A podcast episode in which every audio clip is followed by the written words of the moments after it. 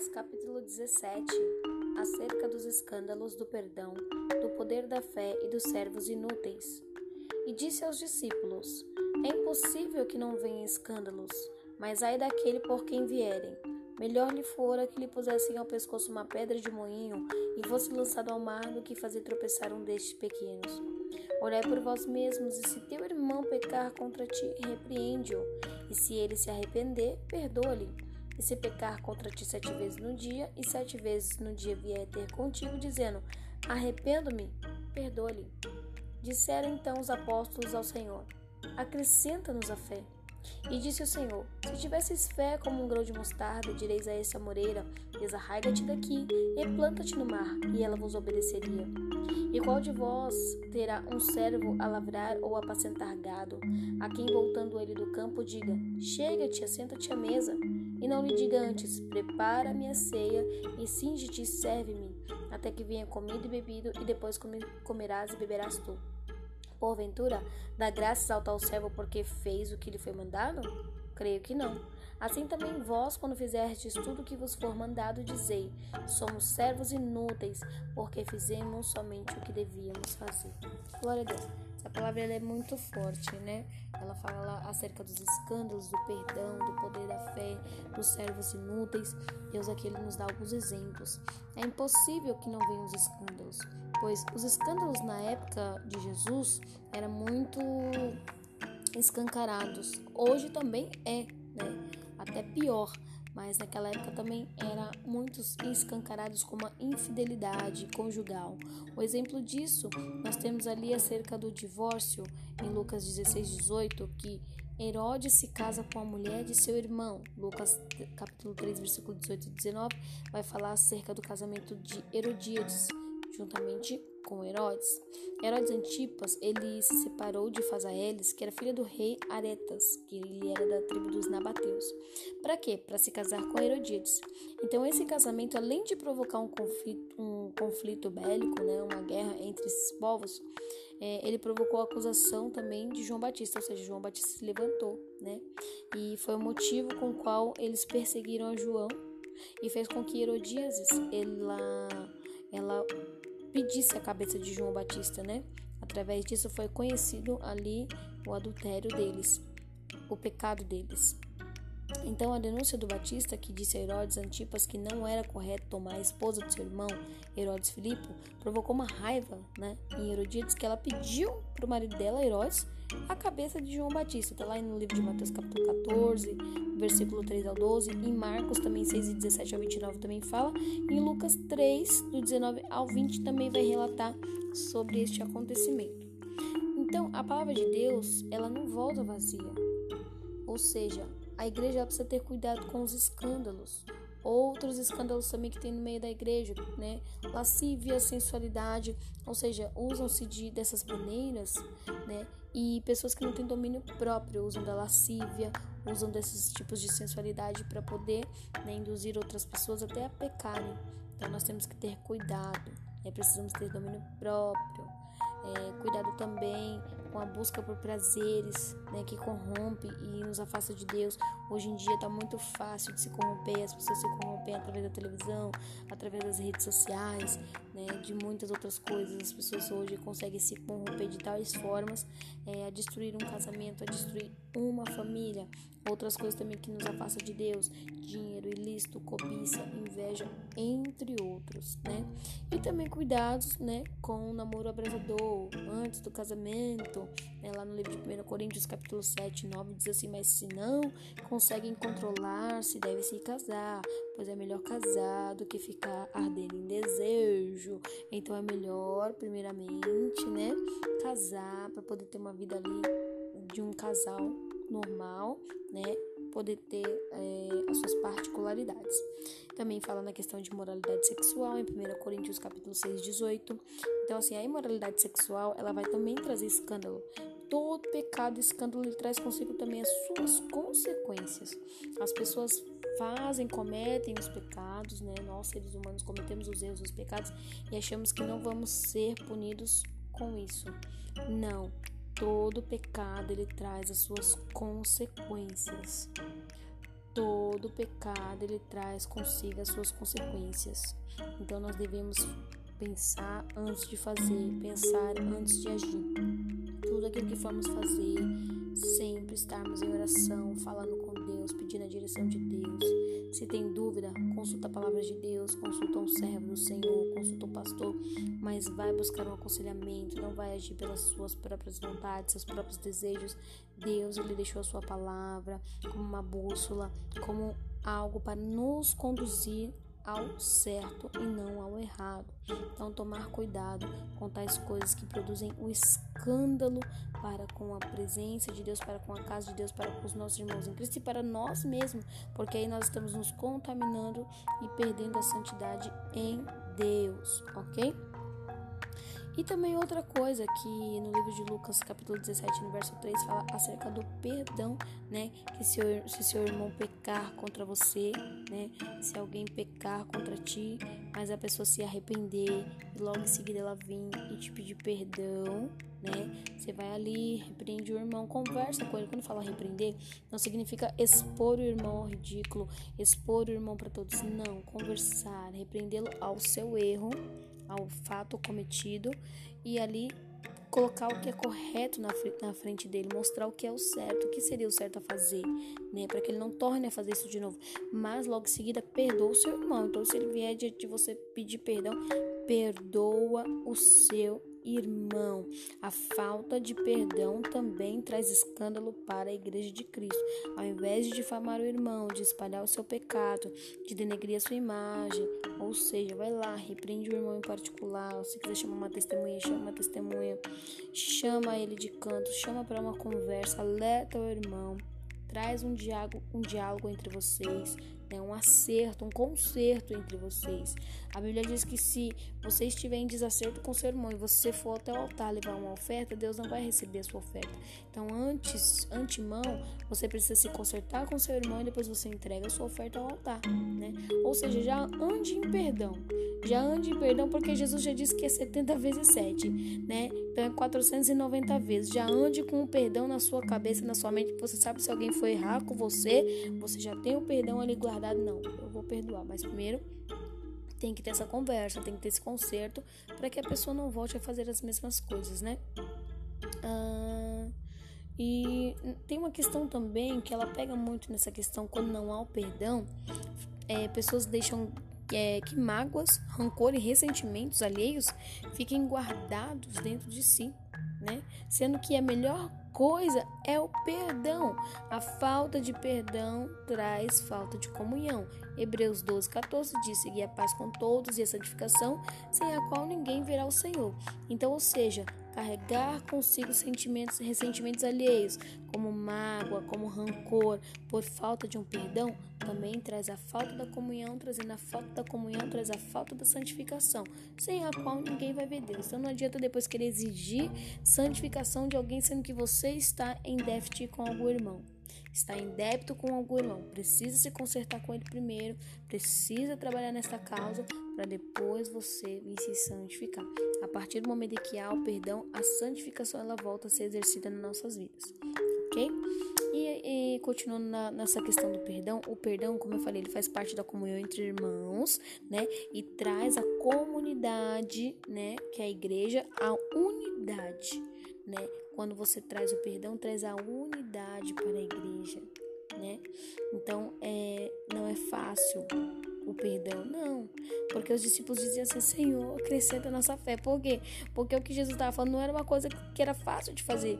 Vou dar um exemplo: alguém vem dar um tapa na sua cara e logo em seguida você vai lá e tem que perdoar aquela pessoa. Alguém faz algo, uma atrocidade e você tem que perdoar aquela pessoa. Então não é fácil. Por isso que eles diziam: Senhor, aumenta a nossa fé, porque coisa difícil é né, liberar o perdão para quem cometeu uma, uma atrocidade. Outro dia eu vi uma reportagem de uma mãe, a qual ela viu o, uma, a pessoa que matou o seu filho, né, o assassino do seu filho, e ela foi diante a ele, colocou a mão em seu rosto e ele dizia: Meu filho, eu te perdoo por você ter tirado a vida do meu filho. Eu te perdoo por você ter tirado a vida do meu filho. O assassino ele não tinha onde enfiar a cara dele, de tão envergonhado que ele estava. Acredito que naquele momento ele se arrependeu. Eu penso assim, talvez não, mas é, ela perdoou aquele que tirou a vida do filho. Será que eu e você é capaz de ter tal atitude, de ter tal é, sentimento para com uma pessoa que comete tal iniquidade? Jesus teria, Jesus teve. Né? O ladrão que estava ali na cruz, ele ali pediu para que Jesus levasse ele para o reino de Jesus, né? Falou: "Não, meu filho, hoje mesmo tu vai estar comigo no paraíso". Tantos pecados que aquele homem cometeu, mas ali em um ato de humildade, ele se rendeu ao Senhor Jesus. Jesus ali já prometeu levá-lo com ele para o paraíso.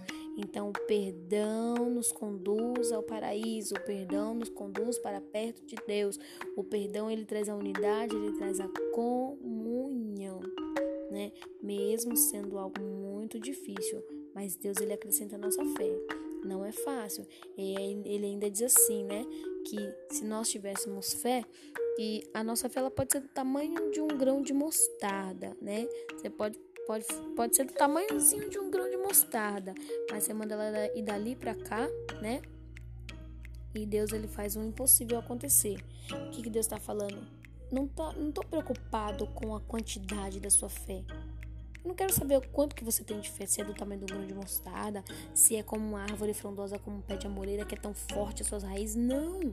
Eu tô querendo dizer que a tua fé ela precisa ter qualidade. Se a sua fé tem qualidade, ela pode ser do tamanho de um grão de mostarda, mas ela carrega dentro de si muitas propriedades. É uma semente bem pequena, mas dentro dela tem muita propriedade que quando ela é colocada na terra e ela é regada, ela é adubada, ela vai crescer como uma árvore forte e frondosa. Assim também a nossa fé. É uma fé genuína, é uma fé forte, capaz de acender a chama de uma nação inteira. Se Deus ele te dá fé para você mover montanha, ele também te dá a mesma fé para você perdoar alguém e fazer o bem por esta pessoa. OK? Já no versículo 7 ao 10 do livro de Lucas, que ele fala a, a, a, serviço dos servos, né? Que chama aquele servo que estava ali no campo trabalhando o dia inteiro, ainda o seu senhor o chama e fala para ele servir. Ele, poxa, o cara tava ali o dia inteiro trabalhando, e quando chega ainda tem que servir? Sim, porque ele é servo, ele foi chamado para servir, né? Ele tem que servir. Então, ele, ele tá ali, tal, tal, tal. Aí vai ter que esperar um obrigado? Não. Ele está ali para servir, ele fez mais do que sua obrigação e ainda mais ele tinha que fazer muito mais se o, se o seu senhor pedir, nem precisava o senhor pedir, ele tem que fazer além da conta. Isso significa que o quê? Que quando o nosso serviço na obra de Deus, por muitas das vezes nós achamos que nós temos que ser recompensados aqui na terra. E aí nós ficamos aguardando um elogio, ficamos aguardando um parabéns, ficamos aguardando que alguém venha nos bajular, por algo que nós fizemos na casa de Deus, por, um, por alguma coisa que nós fizemos por alguém, e aí nós estamos achando que estamos fazendo algo demais, né? Mas, na verdade, tudo que nós fizemos aqui ainda não é o suficiente. Por quê? Porque Deus sabe que nós temos a capacidade para fazer um pouco mais, né? Então, nós não precisamos esperar ninguém mandar né, um líder, um pastor, um chefe de um trabalho, qualquer coisa, que a gente venha fazer aquilo que é nossa obrigação. Simplesmente nós temos que ir lá e fazer. Não precisa esperar que o meu líder mande eu fazer, porque nós sabemos que nós podemos fazer até um pouco mais além daquilo que nos foi mandado. Né? Mas muitas das vezes nós, nós nos tornamos como esses servos inúteis, fazendo só aquilo que nos foi mandado. Então, diante de Deus, isso é considerado como servo inútil. Inútil. Fazer só aquilo que te foi mandado. Não. Faça um pouco mais, você pode. Faça algo a mais, você pode. Olha, você foi chamado hoje para limpar a igreja, não limpe só essa parte da igreja. Ó, oh, limpa lá fora também, dá uma varridinha ali na área. Olha, você foi chamado para limpar as cadeiras, não limpe só as cadeiras, vai lá, limpa o púlpito também. Olha, você foi chamado para servir, não sirva, mas faça algo a mais do que servir, sirva um pouco mais. Faça um pouco mais, estude um pouco mais, medite um pouco mais, evangelize um pouco mais, ore um pouco mais, jejue um pouco mais, né? Então nós temos isso, algo para fazer um pouco a mais. Mas muitas das vezes nós somos como servo inútil, fazemos só, fazemos só aquilo que é mandar. E Jesus nos ensina sempre a fazer algo a mais. Eu gosto sempre de citar essa parte em que Jesus quando ele ia de circunvizinhança a circunvizinhança, antes ele acordava de madrugada, Jesus ele orava, depois que Jesus orava, né, ele passava a manhã, a madrugada orando, aí quando o sol estava se pondo, Jesus descia para a circunvizinhança, o que, que ele fazia? Ele ia orar pelos enfermos, ele ia curar os aflitos, ele ia alimentar o povo, e aí ele passava né, o dia todo ali fazendo a obra. E ainda quando chegava a noite, Jesus ainda estava ativo. Então, assim, Jesus era uma pessoa constantemente ativa, sempre fazendo algo a mais. Até aquilo que Deus determinava para Jesus, Jesus ainda fazia a mais. Né? Porque ele não era um servo inútil, mas ele era um servo que ele tinha a sua sã consciência que ele deveria sempre fazer um pouco a mais. Então, Jesus ele sempre deixou exemplos. Ele sempre deixou exemplos. Até no momento, antes da sua crucificação, antes da sua morte, quando ele estava no Getsemane, ele chama os discípulos no particular, eles vão ali para o Monte das Oliveiras, eles começam a orar. Os discípulos dormem, mas Jesus persevera em oração. Jesus continua orando. Quando Jesus retorna, eles estavam dormindo. Aí Jesus fala assim: Nossa, mas vocês não podem velar comigo nem por uma hora. Vigiai, né? Então Jesus estava falando assim: Nossa, só, só mais uma horinha, vamos orar só mais um pouco, porque o dia se aproxima. Muitos de vocês vão ser tentados, vocês vão ser dispersos, vocês vão ser perseguidos. Se vocês não estiverem atentos àquilo a qual eu estou determinando para vocês, se vocês não estiverem na vigilância, se vocês não estiverem buscando um pouco mais, vocês vão perecer. E foi o que aconteceu com alguns que se perderam no meio do caminho, mas pela misericórdia de Deus, Deus os trouxe de volta para o centro da sua vontade. Então, ou seja, Jesus ele já nos deu a ordem. Né? Marcos 16, 17 até o 20, ele fala, né, de por todo canto. Jesus ele já nos deu a ordem, colocar as mãos sobre os enfermos, expulsar os demônios. Jesus ele já nos deu a ordem. Mas será que nós estamos cumprindo com a ordem de Jesus, né? Se Jesus nos deu a ordem, então por que que nós não temos cumprido tais coisas que o Pai nos ordenou? A nossa recompensa ela não está aqui na terra, a nossa recompensa ela está nos céus, né? A nossa recompensa está nos céus. É, e essa é a palavra de hoje, né? Que nós não venhamos ser ingratos, como os leprosos também, né? Que ele cita né? Foram dez leprosos, só um voltou para agradecer, para dar glória a Deus, né? Que nós não venhamos ser ingratos, que nós venhamos fugir dos escândalos, que nós venhamos perdoar mais e venhamos exercer também a nossa fé. Venhamos ser mais gratos e menos queixosos. Venhamos nos preparar mais para a vinda do Rei Jesus, né? Que a gente já leu aqui no livro de Lucas 17, quer dizer, vamos ler, né? A vinda do Senhor. Ele explica como será a sua vinda. E ele nos deixa exemplo aqui, ó, a partir do versículo 20, porque como o relâmpago ilumina desde uma extremidade inferior do céu até a outra extremidade, assim também o Filho do homem no seu dia né? E no versículo 27, comiam, bebiam, casavam-se, davam-se em casamento até o dia em que Noé entrou na arca e veio o dilúvio e consumiu todos. É, no 28, como também da mesma maneira aconteceu nos dias de Ló, comiam, bebiam, compravam, vendiam, plantavam e edificavam. Mas no dia em que Ló saiu de Sodoma, choveu do céu fogo e enxofre, consumindo a todos. Assim será no dia em que o Filho do Homem há de se manifestar. Naquele dia, quem estiver no telhado, Tendo seus utensílios em casa, não desça a tomá-los, e da mesma sorte o que estiver no campo não volte para trás. Lembrai-vos da mulher de Ló. Qualquer que procurar salvar a sua vida, perderá, e qualquer que perder a salvará. Então Jesus está nos alertando a nós mantermos, é, mantermos nos afastados dos escândalos, né? Sermos mais servos vigilantes, sermos perdoadores, perdoar quem nos feriu, quem nos machucou. Jesus está nos dando exemplos para chegarmos nos céus, para termos a oportunidade de ser chamados de benditos de, de nosso Pai. Vem de benditos de meu Pai. Então Jesus está nos dando todas as instruções para que possamos melhorar nossa conduta aqui na terra e podemos chegar ao céu. Amém? Que o Senhor Jesus te abençoe e te guarde, que o Senhor Jesus faça resplandecer o seu rosto sobre ti e te dê a paz.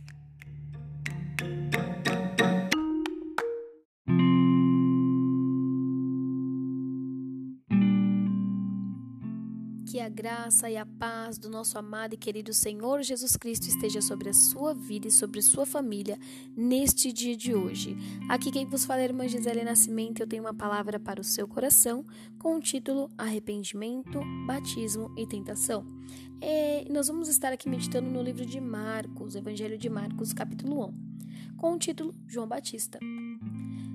Princípio do Evangelho de Jesus Cristo, Filho de Deus, como está escrito no profeta Isaías: Eis que eu envio meu anjo ante a tua face, o qual preparará o teu caminho diante de ti. Voz do que clama no deserto: Preparai o caminho do Senhor e endireitai as suas veredas.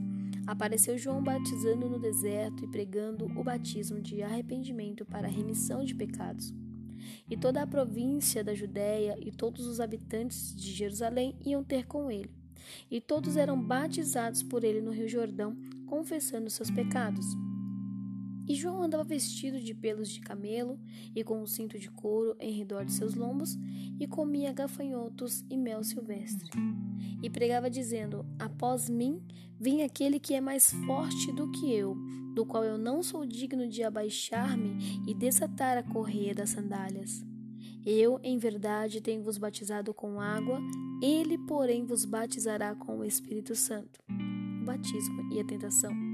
E aconteceu naqueles dias que Jesus, tendo ido de Nazaré da Galiléia, foi batizado por João no Rio Jordão. E logo que saiu da água, viu os céus abertos e o Espírito que, como pomba, descia sobre ele. E ouviu-se uma voz dos céus que dizia: Tu és o meu filho amado, a quem me comprazo. E logo o Espírito o impeliu para o deserto.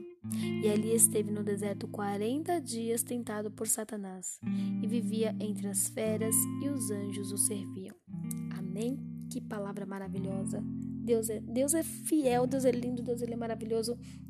Quando nós meditamos na palavra de Deus de uma forma especial, né? A gente vai, faz uma oração, pede para o Espírito Santo de Deus nos dar discernimento, nos dar sabedoria para a gente poder conduzir a palavra de Deus conforme Ele quer a cada coração. Então a gente não pode ler a Bíblia como, ela, como se ela fosse um livro comum, um livro de histórias em quadrinhos, uma revista qualquer. Não. A palavra de Deus é a boca de Deus, ela é santa. Então tem que ter uma preparação, tem que orar e falar com o Papai do Céu para que o Espírito Santo de Deus possa nos dar discernimento daquilo que Ele quer falar conosco. E o que o Senhor colocou no meu coração para te dizer é referente a isto: arrependimento, batismo e tentação. Nós lemos aqui no livro de Marcos, capítulo 1, sobre a história de João Batista, e lá também no livro de Lucas, capítulo 1, a partir do versículo 5 em diante, vai nos contar a história sobre o nascimento de João Batista. Sabemos que João Batista era filho de Zacarias e Isabel, porém ambos avançados em idade, eles eram bem idosos. E Isabel ela, ela era estéril, não podia ter filho. Então coube por sorte que Zacarias, ele, como ele era sacerdote, ele foi sorteado para fazer a purificação do templo. E dentro do templo, no momento que ele estava fazendo a purificação, ele teve um, ali um, uma visão apareceu um anjo de Deus e aquele anjo anunciou a João Batista que ele seria pai e que sua esposa teria um filho. Ele ali ficou meio receoso, ficou na dúvida, né? Até mesmo pela sua farta idade, ele achou, ué, mas como é que eu vou ter filho se eu sou tão idoso e minha esposa também? E aí o anjo até ficou um pouco bravo, falou assim, olha, porque você não acreditou nas minhas palavras, é, é, Zacarias, você vai ficar mudo. E aí Zacarias ficou mudo até o dia do nascimento do seu filho, que é João Batista, também conhecido como aquele que batiza com a graça de Deus. Então João Batista ele veio como o profeta Isaías lá no livro de Isaías 43, que diz assim: Voz do que clama no deserto, preparai o caminho do Senhor, endireitai no ermo a vereda, vereda do nosso Deus. Então assim, João Batista, ele veio para clamar, ele veio para anunciar, ele veio para falar a muitos para que se convertessem dos seus pecados. Então João Batista, ele clamava para que todas as pessoas se arrependessem dos seus pecados. Então, ou seja, isso era uma, uma promessa messiânica, né? Ou seja, lá atrás, há muitos anos atrás, o profeta Isaías, pelo Espírito de Deus, já havia profetizado que antes da vinda do Messias viria um ao qual estaria preparando o caminho para o Senhor chegar. Glória a Deus, aleluia. Você também é um João Batista neste tempo. O Senhor também te escolheu para anunciar a volta de Cristo na terra. Voz do que clama no deserto, preparai o caminho do Senhor, endireitai no ermo a vereda a nosso Deus. Deus te chamou. Tome o seu chamado, cumpra com o teu chamado. Ou seja, ele era um precursor, alguém que vinha antes de Jesus para anunciar a chegada. Oh, glória, aleluia. Você também é um precursor. Você também é um escolhido do Senhor para anunciar a volta de Cristo. E também no livro de Mateus, capítulo 3, versículo 1, a Bíblia também vai dizer que João, ele aparecia pregando no deserto da Judéia. Então ele ali ele começava a pregar no deserto da Judéia, pedindo para que as pessoas se arrependessem dos seus pecados. Nós precisamos nos arrepender. E ele dizia assim: Naquele dia apareceu João Batista pregando no deserto da Judéia e dizendo: Arrependei-vos, porque é chegado o reino dos céus. João Batista estava anunciando que era necessário para entrar no céu, era necessário arrependimento. Arrependimento, eu preciso me arrepender. Arrependei-vos, né? Porque é chegado o reino do céu. Se eu quero entrar no céu, eu preciso me arrepender. Então nós percebemos que João Batista, ele vem com uma missão na terra. Ele vem preparando o caminho, ele vem preparando a chegada do Messias, que é Jesus, e ele vem pregando uma palavra de arrependimento. Aí você me pergunta, o que que é o arrependimento?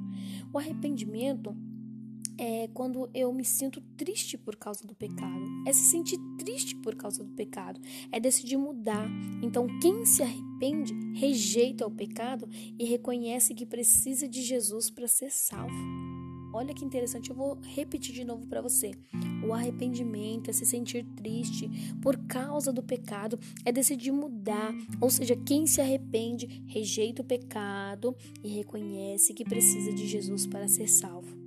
Você reconhece que precisa de Jesus para ser salvo? Se você reconhece, então se arrependa caso você ainda não tenha se arrependido dos seus pecados. Ok? Então perceba que para que eu venha alcançar a salvação, eu preciso antes me arrepender. Então, exemplo disso é o ladrão da cruz. Está lá no livro de Lucas 23, versículo 39, que haviam dois ladrões, mas somente um ladrão se arrependeu ok? Um ladrão zombou e o outro se arrependeu. Vamos ler juntos aqui Lucas 23 para ficar mais fácil eu poder te passar essas informações, porque a palavra de Deus ela é genuína. Então, quando a gente vai meditando na palavra, fica mais fácil. Então, Lucas 23, a partir do versículo 39, diz assim: E um dos malfeitores que estavam pendurados blasfemava dele, dizendo: Se tu és Cristo, salva-te a ti mesmo e a nós. Respondendo, porém, o outro repreendia-o, dizendo: Tu nem ainda temes a Deus, estando na mesma condenação? E nós, na verdade, com justiça, porque recebemos o que nos foi feito.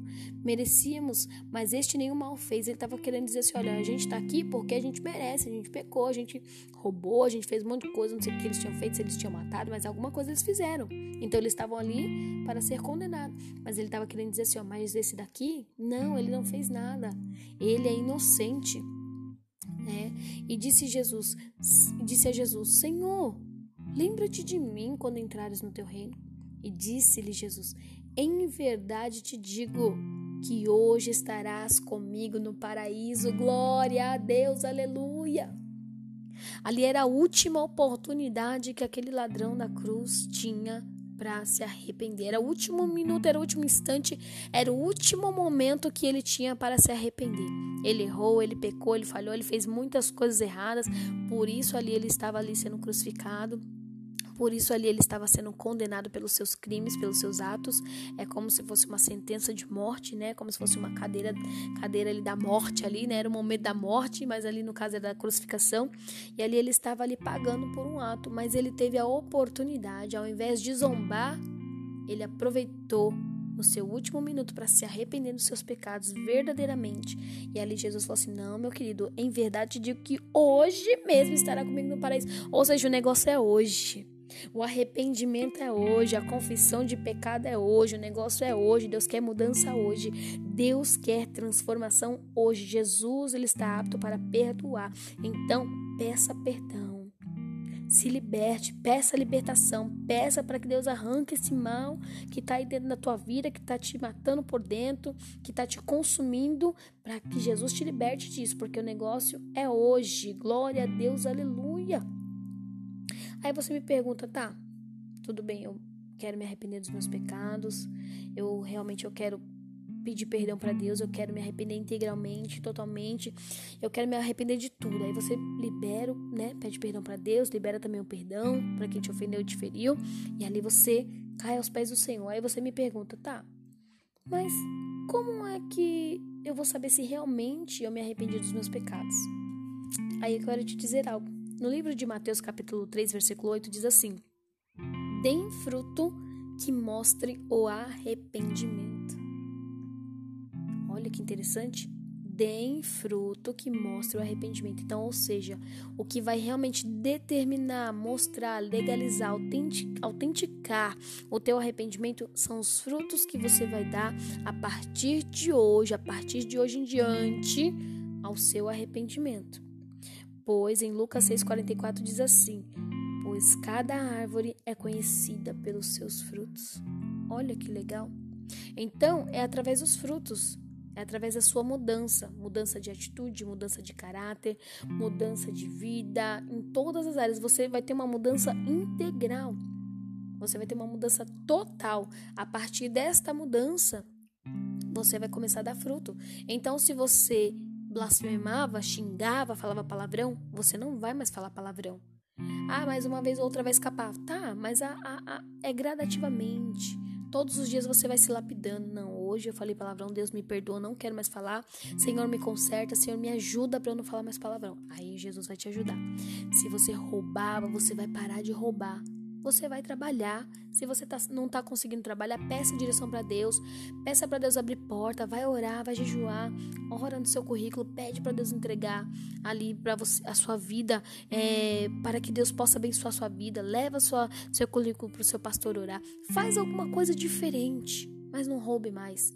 Se você adulterava, se você traía sua esposa, se você traía seu marido, não vai mais trair. O casamento é sagrado.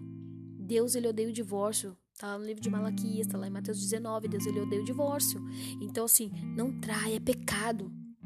Não cometa adultério, é pecado. Se você fazer outras coisas que é considerado como pecado, não faça mais. Não faça mais para que você não venha ser condenado, para que não, você não venha arder no fogo do inferno, para que você não venha perder a sua salvação. Pare de pecar o quanto antes, comece a dar frutos. E aí você mesmo vai ver, nossa, como eu tô mudado, como eu tô diferente. Por quê? Porque você tá dando fruto. Aí as pessoas que estão ao seu redor, que outrora te via com maus olhos, vão começar a te enxergar de uma forma diferente. Vai ver uma mudança, por quê? Porque você está dando frutos. Então é através dos frutos que você, né, vai conhecer a sua árvore. É através cada árvore é conhecida pelos seus frutos. É assim, é dessa maneira. OK?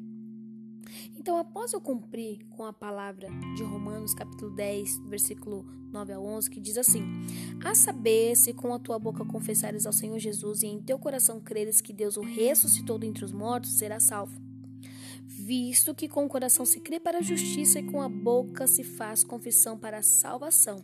Porque a Escritura diz: todo aquele que nele crer não será confundido. Glória a Deus, aleluia. Jesus está falando para você, meu filho, você já se arrependeu dos seus pecados, você já está produzindo fruto, ou seja, confessa com a tua boca Começa agora a confessar com a tua boca que Jesus Cristo é o Filho de Deus. E isso também a Bíblia diz que é publicamente, viu? Você precisa confessar publicamente. Se você ainda não foi numa, numa igreja, se você ainda não conversou com alguém para você confessar Jesus, vá falar com alguém. Vá declarar publicamente que você aceita Jesus, que você renuncia o pecado, que você renuncia todos os ídolos que você adorava anteriormente e que você agora crê somente em Jesus como teu Salvador e como teu mediador. Aí você vai dizer: Senhor Jesus, eu te aceito como único e legítimo e suficiente Salvador da minha vida. Escreve meu nome no livro da vida, perdoa os meus pecados e me salva. Pronto, você já declarou publicamente. Fazendo isso, você já está cumprindo com esta palavra de Romanos 10, no versículo 9 a 11. Ou seja, com a sua boca você confessou que Jesus Cristo é o Filho de Deus. No seu coração você creu, certo? Você acreditou aí dentro do seu coração que Deus o ressuscitou dentre os mortos e foi salvo. Então, você crê para a justiça. No teu coração você crê na justiça. E com a tua boca você confessa ao Senhor Jesus Cristo. Ok? É confissão de salvação. Isso é para salvação, viu? Oh, aleluia, glória a Deus. Ou seja, se eu já me arrependi verdadeiramente, integralmente, com toda a sinceridade do meu coração diante de Deus, então eu já posso confessar Cristo como meu único e legítimo Salvador. Glória a Deus. Eu já posso declarar, já posso confessar, já posso me deleitar no meu Senhor. Aleluia. Então, sendo assim, já me é permitido ser batizado. Glória a Deus. Olha, no livro de Marcos, capítulo 1, do versículo 9 ao 10, diz assim: Naquela ocasião, Jesus veio de Nazaré da Galiléia e foi batizado por João no Jordão. Assim que saiu da água, Jesus viu o céu se abrindo e o Espírito descendo como pomba sobre ele. Olha que coisa linda. Aqui o próprio Jesus ele dá exemplo de que todos devem se batizar, né? E é um fato bem interessante que Jesus ele não foi só, ele não foi batizado quando ele era criança. Ele não foi batizado quando ele era bebê, não. Pelo contrário, quando ele era bebê, é, a sua mãe, o seu pai levou ele ao templo para apresentá-lo, né? Maria e José levou Jesus para ser apresentado, não para ser batizado, né? Então Jesus, quando ele atingiu a sua maioridade, quando ele já tinha total sã consciência de sua vida, do seu chamado, da sua missão, aí sim ele foi batizado por João Batista ok? Então, se você ainda não foi batizado, esta é a oportunidade. Conversa com seu pastor, conversa com alguma igreja próxima ali da sua casa, fala que você quer se batizar, corre, porque isto é mandamento de Deus, isto é, é direcionamento de Jesus. Jesus fez. Se você quer andar como Jesus, tem que, tem que cumprir com essa missão, que é ser batizado, tem que cumprir com esse chamado, ser batizado. Para que ser batizada, minha irmã? Para que ser batizada, irmã Gisele? Para a remissão dos pecados. Atos capítulo 2, versos 38. E Pedro respondeu: Arrependa Arrependam-se cada um de vocês e seja batizado em nome de Jesus Cristo para perdão dos seus pecados e recebereis o dom do Espírito Santo. Aleluia! Olha a importância de arrepender, de se batizar para que os nossos pecados sejam perdoados. Não adianta só falar de boca e deixar como está e continuar vivendo a minha vida. Não, eu preciso cumprir este mandamento, eu preciso me batizar. Ou seja, não adianta cumprir um e deixar o outro de lado, pois vai que vai se tornar um sacrifício em vão, vai se tornar um sacrifício de tolo. Você fez uma coisa e deixou de fazer a outra. Não ok? Mas, cumprindo isto, você já faz parte da grande comissão evangelística do Reino de Deus. Ou seja, aqui na terra você já está se preparando para encontrar com teu Deus. Aleluia! Se batiza, meu querido. Se batiza, minha amada. Vai se batizar em nome de Jesus. Você vai ver que coisa maravilhosa é ser batizado, ok? Mas Jesus disse que, mesmo fazendo tudo isso, ainda assim nós passaríamos por situações difíceis aqui na terra. Ué, mas peraí, eu já me arrependi, confessei a Jesus como meu Salvador, me batizei, eu achei que ia ficar de boa, achei que ia ficar tudo tranquilo, mas na verdade ainda vai vir provações? É claro que sim. É claro que vai vir situações difíceis, sabe por quê? Porque no livro de João, capítulo 16, versículo 33, diz assim: No mundo tereis aflições, mas tem de bom ânimo, eu venci o mundo. Né? Jesus falou isso por quê? Porque Jesus sabe que uma das coisas que nós passamos ou nós passaremos após todas essas etapas ditas anteriormente né? Uma delas viria o que após isso tudo? Após você confessar Jesus, após você se arrepender, após você batizar, viria o que? Viria uma tentação. A tentação ela vem diariamente. Então a tentação ela vai vir como veio também para Jesus. Aqui no livro de Marcos, capítulo 9, é, no versículo 9, vamos ler aqui, ó, de Marcos, capítulo 1 que a gente já leu, né, do versículo 9 ao 13, diz assim: E aconteceu naquele dia que Jesus, tendo ido de Nazaré da Galiléia, foi batizado, ou seja, tá vendo? Jesus foi batizado primeiro, tá vendo? Por João no Rio Jordão. E logo que saiu da água, viu os céus abertos, o Espírito que, como pomba, descia sobre ele, ou seja, uma confirmação que Deus estava naquele negócio, que ele era o Filho de Deus, que ele estava cumprindo conforme a vontade do Pai, ou seja, Deus estava alegre por Jesus estar cumprindo. Então, ali aquela pomba veio simbolizando a presença do Espírito Santo sobre Jesus. E ouviu-se uma voz do céu que dizia: Tu és o meu filho amado, em quem eu me comprazo. E logo, olha só, não demorou muito. E logo o Espírito o impeliu para o deserto. Meu Deus do céu, que situação! Após uma grande festa, um grande momento, um momento muito alegre, né? Veio a tentação. Veio uma situação. Então Jesus ele nos ensina que a nossa caminhada é feita por etapas e que se nós procuramos segui-las nos seus caminhos, ele vai ser conosco, ele vai nos livrar de todas as emboscadas ofertadas. Ou seja, vai vir a tentação? Vai! Mas Jesus ele vai nos livrar, porque aqui Deus livrou Jesus. Né? O inimigo veio com várias propostas para Jesus. Olha, faça as pedras virarem pão, se lança daqui de cima, se curve diante de mim. Ou seja, você aceitou Jesus, você se arrependeu, você confessou, você se batizou, daqui a pouco vem o inimigo. Opa, ele era meu, eu quero ele de volta. Então ele vai vir de, fazer de todas as formas para tentar te tirar da presença de Deus. Então ele vai te tentar, vai te tentar, vai te tentar de todas as formas. Mas se você clamar, se você ficar firme em Jesus, se você confiar em Deus, Deus vai te livrar de todas as emboscadas, de todas as ofertas, entre outros presentes de grego que o inimigo ele vem ofertar diariamente para as nossas vidas. Oh, glória a Deus, aleluia! O nosso Deus é aquele que nos livra de todas as maldições, de todas as malignidades, de todas as ofertas que o inimigo vem contra as nossas vidas. Mas também Jesus, ele deixou um exemplo aqui para nós. Ele fala assim, ó, uma vigilância, na verdade, né? Mateus 2, a partir do versículo 4 41. Ele diz assim: Vigiai e orai para que não entreis em tentação. Na verdade, o espírito está pronto, mas a carne é fraca. Você está entendendo? Não vai pensando que só porque você se batizou que você é o bambambam. Não. O seu espírito ele está pronto para guerrear. O seu espírito ele já está fortalecido no Senhor. Ok? Mas a nossa carne é fraca. Então não vai pensando que você pode entrar em qualquer lugar, pisar em qualquer buraco, falar qualquer coisa. Não. Você vai na vigilância, ok? Se você se arrepender, se batizar, servir a Jesus, ok? Isso não vai te livrar de ser tentado pelo inimigo. Ao contrário, é aí que ele vai sentir o desejo em tentar nos destruir. Por quê? Por quê? Agora entenda. Porque outrora, antes de nós servirmos a Jesus, de confessarmos, de se arrepender, a quem que a gente pertencia? A Bíblia diz o quê? O mundo jaz do maligno. Então significa que nós pertencíamos ao maligno. Nós fazíamos as suas vontades, os seus desejos, ainda que inconscientemente nós éramos dele. Mas a partir do momento em que eu me entrego a Cristo, eu passei das trevas para a sua maravilhosa luz, como diz em 1 Pedro 2,9. Mas vós sois a geração eleita, o sacerdócio real, a nação santa, o povo adquirido para que anuncieis em virtudes daquele que vos chamou das trevas para a sua maravilhosa luz. Glória a Deus, ou seja, ele não vai ficar feliz por você ter saído das garras dele e ido para os braços do Senhor. Ele vai ficar muito irado, mas você tem a proteção de Deus. Mil cairão do teu lado, dez mil à tua direita, mas tu não serás atingido. O Senhor, Ele acampa os anjos dele ao seu redor para te proteger e te guardar.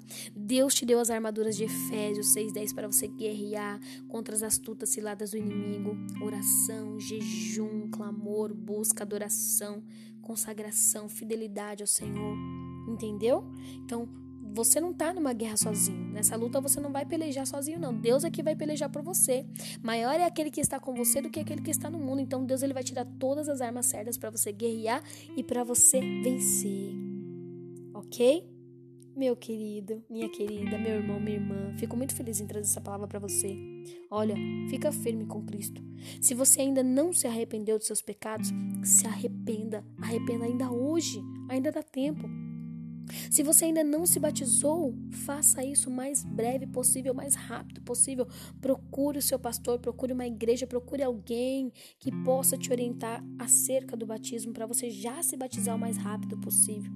E você que já é cristão, que já está na caminhada, Fique firme, continue firme, seja um precursor, continue fazendo a obra, continue anunciando a volta de Jesus, continue sendo um instrumento de Deus porque nós só temos a ganhar. Amém? Que o Senhor Jesus te abençoe, te guarde, faça resplandecer o seu rosto sobre ti e te dê a paz. Um abraço em nome de Jesus.